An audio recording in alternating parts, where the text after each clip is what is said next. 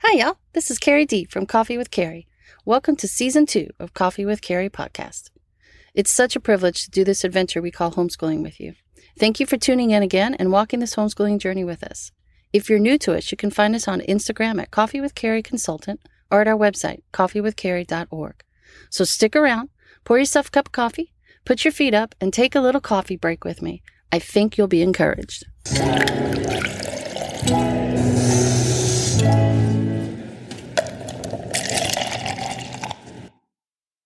So, how is your 2021 going? Are you back into the swing of homeschooling? I know, I feel you. It's always so hard to get back to our homeschool routine after the holidays. And this year has been even harder for Joe and I since we didn't really have our normal routine to begin with because of COVID. It's hard to find that morning rhythm again. Did you listen to last week's podcast on ditching all the distance learning? Well, then maybe you're trying to get into a new groove. Or maybe you decided to keep most of all of your online classes and you're back to Zooming all day long. You might be feeling a bit gloomy this January, wondering if life and homeschooling will ever get back to normal. Or maybe you're feeling a, a sense of loss like me, and you're wondering, is this the new normal?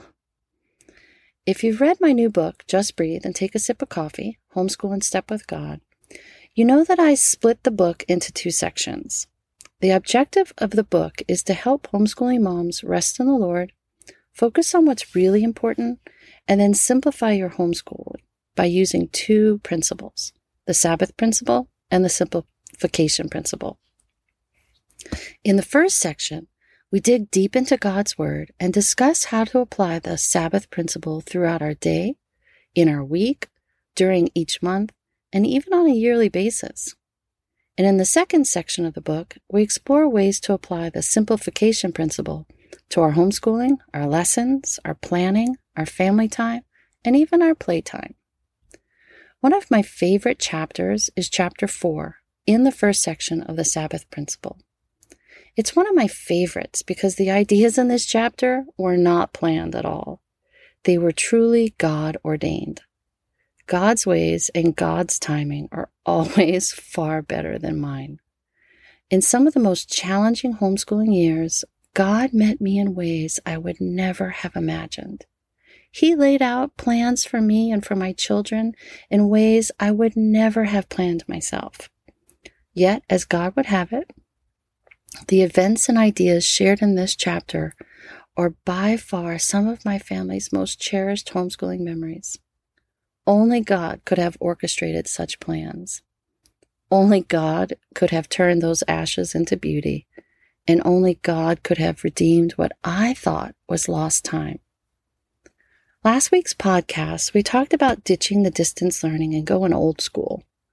But for some of you, God might be calling you to take an even more drastic and daring approach to your second half of the school year. Perhaps God's calling you and your family to take a sabbatical year. Wait, wait, wait, wait, wait, wait. Don't turn the podcast off just yet. You know you are a bit intrigued at the idea. If you're exhausted from COVID schooling or survival schooling and all this distance learning and what seems like what might be a new normal and that it's never going to end, then stick around.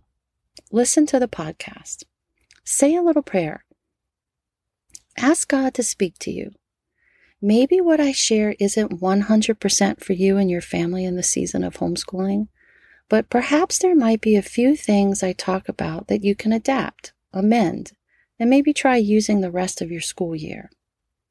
So take a deep breath, put your feet up, and grab a cup of coffee. I want to share with you chapter four of my book, Just Breathe. And the not so radical idea of taking a homeschool sabbatical year as a way to rest in the Lord and simplify your life in homeschooling. So sit back, relax, and enjoy chapter four, a Sabbath year, a year of rest. So perhaps you think I'm a little crazy and I have now taken the Sabbath principle a bit too far. Do you really think I'm going to actually suggest you take a whole year off of homeschooling? Well, maybe I am. It's actually not such a radical idea. God did institute the Sabbath year in Leviticus 25. The Israelites were to give the land a rest every seventh year. Not surprisingly, this is actually a sound agricultural practice backed by today's science and agricultural engineers.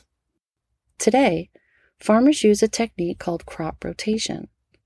It is similar to God's farming plan in that three or more fields are rotated each year so that one field has a year to rest and lay fallow. Rotating the crops or giving one field a rest from sowing increases soil fertility, crop yield, and soil nutrients. It also limits diseases, pests, weeds, and pollution. Come to think of it, maybe you do want to let your homeschooling field rest and lay fallow for a year if it means it will yield more fruit and it will get rid of all the pests and weeds. Taking a Sabbath year was not only good for the land, but it was good for the people. It was meant to help the Israelites deepen their faith in the Lord and to help them learn how to trust God for His provisions. How are the Israelites supposed to survive without reaping or sowing for a whole year? The food for the Israelites, their servants, and livestock were to come from harvesting the sabbatical year's crop. This meant the Israelites reaped the harvest that grew on its own accord in the seventh year. God promised them in Leviticus 25:20, I will send you such a blessing in the sixth year that the land will yield enough for three. In other words, the Israelites had no reason to worry. God promised to take care of them if they would only trust Him to provide. Obeying this command came with much blessing. However, not honoring the Sabbath year led to discipline and even deportation. God's people were led into captivity for many years due to their disobedience and idolatry. We read in Second Chronicles how important taking a Sabbath year was to God. When the Israelites were led into captivity, the Bible mentions in chapter 36, verse 21, the land finally enjoyed its Sabbath rest. All the time of its desolation, it rested. It appears the only way the land had a chance to rest was to remove the stiff necked people who were occupying it. God takes this idea of rest very seriously. Now, I'm not suggesting that God will remove you from your home if you don't take a Sabbath year from homeschooling, nor am I suggesting that you're sinning if you decide to not skip a year of school. But I am suggesting we take a serious look at the idea of a Sabbath year and what that might look like in our homeschooling journey. Our family never felt called by God to take a whole year to travel.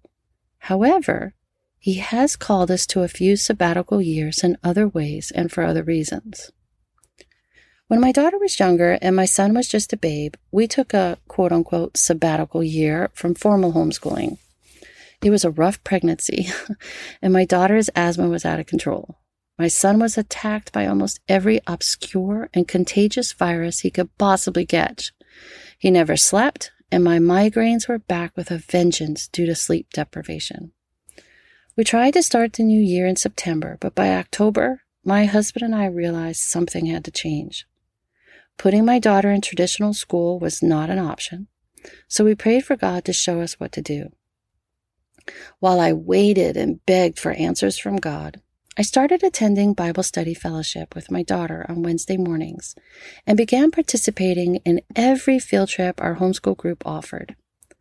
Little did I know God was answering my prayers, and I didn't even realize it.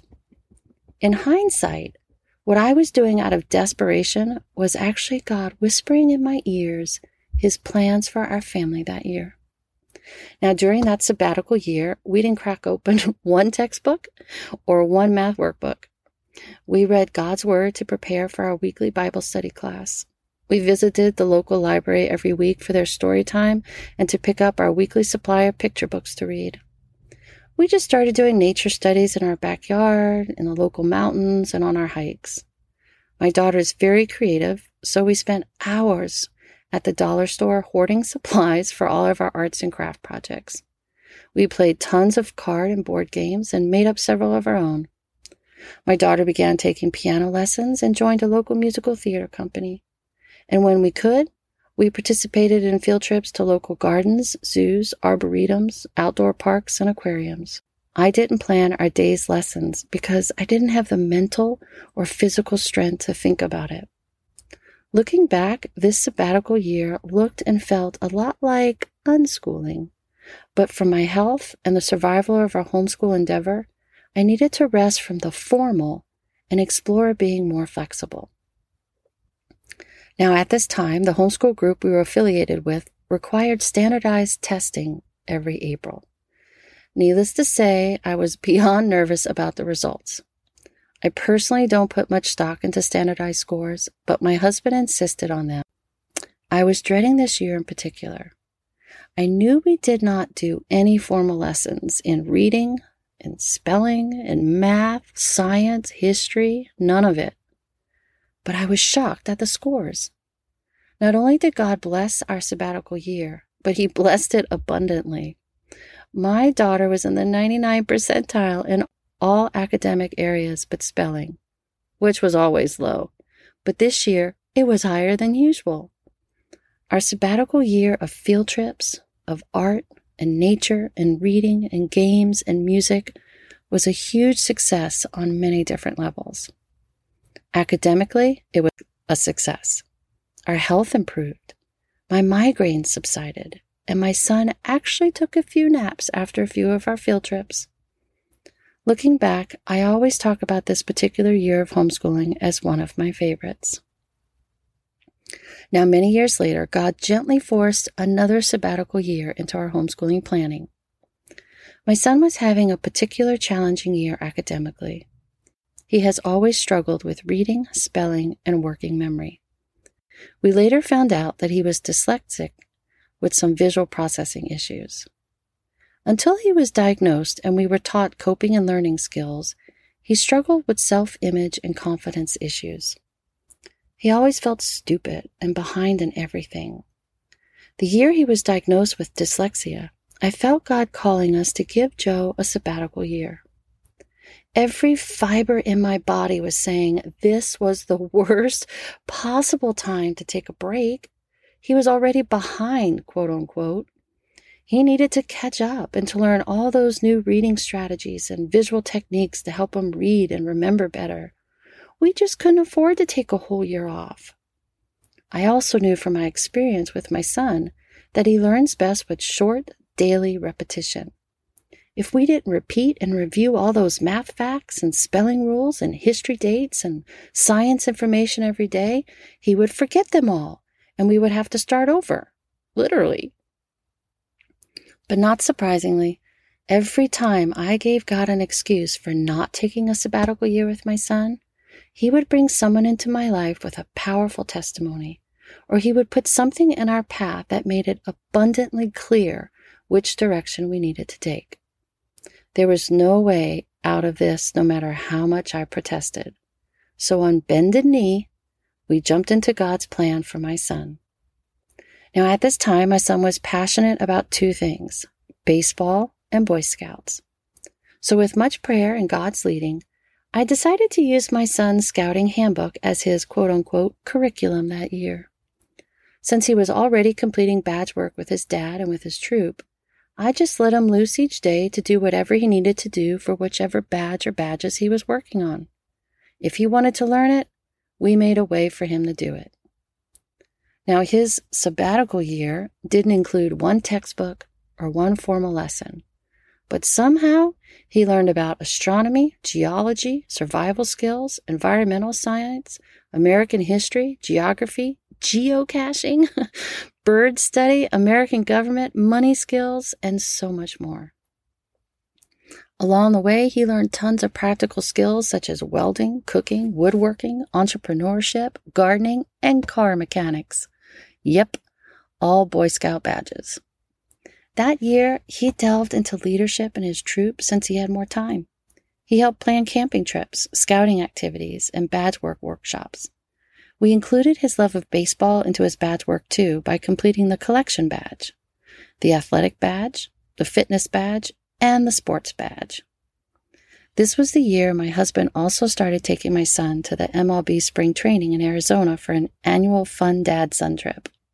For fun, he learned the history of some of his favorite teams, located the stadiums on the U.S. map, and kept intricate stats of his favorite players and of his own personal stats that baseball season. I didn't realize how intense sports statistics were until my son started calculating slugger percentages and pitching ERAs. If our homeschool group planned a field trip that was related to any of his badge work, we attended. God was so faithful that he even orchestrated a few baseball stadium tours that year for field trips. The only traditional two things we did during his sabbatical year were morning devotions and read aloud. We read about Jackie Robinson and some of the other baseball greats. We read the Tim Tebow story, which was awesome since Tim Tebow is dyslexic too. We finally found a book series my son liked called The Baseball Card Adventures by Dan Gutman. We read nonfiction books about how to hit harder, pitch better, and steal faster. And yes, I even let him play his PS4 MLB The Show during school time and let him participate in fantasy baseball with, with his youth group leader and friends. Surprisingly, he had to do a lot of reading to pick his dream teams and to learn the tricks of the game. I'm convinced his reading improved that year because of these activities.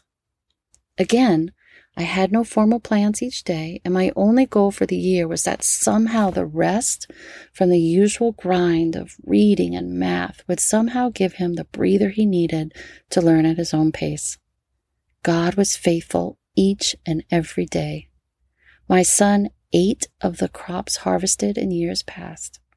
Amazingly, the skills and concepts that eluded him in the past were finally starting to make sense to him he was able to apply the same skills that led him to tears and tantrums the year before. God was using the quote unquote crops from the years past as a way to nourish my son's mind during his sabbatical year. It was amazing to watch, and it goes without saying that this was my son's favorite year of homeschooling. Then the next year, he was ready, willing, and able to tackle more advanced math, writing, and reading. Not only did he not get behind in math, but he actually completed his math so quickly the next year, he began Algebra 1 a few years early. The year of rest was just what he needed. In the spirit of taking an extended break, it's also important we give ourselves grace when those unexpected things happen in our lives that cause us to take an unplanned, extended break. The Lord commands us in times of trouble, distraction, and tragedy to be still and know that He is God. It's important to take time to grieve as a family when a loved one leaves us and enters the presence of God. We need to give ourselves grace to grieve no matter how long that takes. If putting the school books and lessons aside for an extended time to grieve a loss, then be still and know that God is with you. It's important to take time to mend broken hearts when separation or divorce enters the walls of your home. We need to give ourselves grace to mend those broken hearts, no matter how long it takes. If simplifying our school calendar and daily life for an extended amount of time to grieve the loss of a relationship or to start the process of starting over, then be still and know that God is all you need. It's important to take time to care for our family members who become sick or when an elderly relative needs our daily care. We need to give ourselves grace to reprioritize our lives and to get used to our new normal, no matter how long it takes. If schoolwork becomes doing chores and field trips become running grandpa to the doctor, then be still and know that God will be your strength. It's extremely important to take time to care for ourselves if depression, postpartum, or something similar invades our lives and minds. We need to give ourselves grace to address the issues that are causing our depression, no matter how long it takes. We all go through it. Some of us suffer harder and longer than others. Depression and mental illness are not a sign of weak faith or weak character. It's important to call it for what it is and to seek help. Ask a homeschooling friend or a grandma to teach your child a few days a week. Put your child in some outside classes a few days a week if you need to. If you take a break from being your child's primary teacher, then be still and know that God will be his teacher and great will be your child's peace. On a more positive note, if you need to take an extended break because there's another bundle of joy added to your family, then give yourself grace to rest and sleep as much as you and the new baby needs. In the few moments of stillness, know that God is in the midst of the chaos and the sleepless nights, as well as in the moments of quiet. If the world was full of magical wishes and homeschool fairy tales, what would your ideal year look like if you did dare to take a whole year off of formal homeschooling? Think big. Think adventurous. There are no limits. What would you do or not do? Use these dreams and ideas as your prayers. Seriously ask God if taking a sabbatical year is part of His plan for you, for your family, or for one of your kids. Perhaps the Lord is placing certain things, places, and people on your heart for a reason. Don't dismiss the idea of taking an extended time to follow your heart, mind, body, and soul. Don't dismiss the idea of giving your child a year to marinate in the skills you've been drilling over the years. Sometimes the brain just needs time to chew on new concepts in order to process and fully understand them. And don't dismiss the idea of using a sabbatical year to allow your child to pursue his passions. You never know if God places these passions on his heart for future kingdom work. Don't dismiss the idea of taking an extended break to grieve or to get well. Learning to enjoy learning again might be just what your child and you need this next season of homeschooling. And perhaps taking a sabbatical year just might be the way God is calling you to do that. Thank you for hanging out with us and for joining me for this little radical read aloud coffee break. If this is your first time joining us, you can find us at our website, coffeewithcarrie.org, and subscribe to our Coffee with Carrie newsletter. We will be sharing some exciting news about our annual special weekend for homeschooling moms. You don't want to miss the announcements, so subscribe to Coffee with Carrie. We also have daily devotions and homeschooling tips at our Instagram account, Coffee with Carrie Consultant. As we begin 2021 and the second half of our school year, May we humbly suggest you buy a few copies of my new book, Just Breathe and Take a Sip of Coffee Homeschool in Step with God. Get one for yourself and then give a few to friends who are looking for a new way to approach homeschooling in 2021. This book will truly help you rest in the Lord and simplify your homeschooling. If you heard something you liked, then share our podcast with a friend who might need a little encouragement this week or share it with a friend who's looking for a different approach to homeschooling in 2021. If you haven't already, we would love for you to subscribe to Coffee with Carrie podcasts and then take a few minutes to give us a rating and a little review. Thank you in advance for listening to us each week and for sharing our podcast, our book, and our homeschool mom ministry with your friends. We're so very honored and grateful. It's our prayer that our website, our homeschooling consulting services, our podcast, and our new book will help you homeschool one step at a time, one day at a time, and one cup of coffee at a time. We're praying for you. Stay healthy. God bless.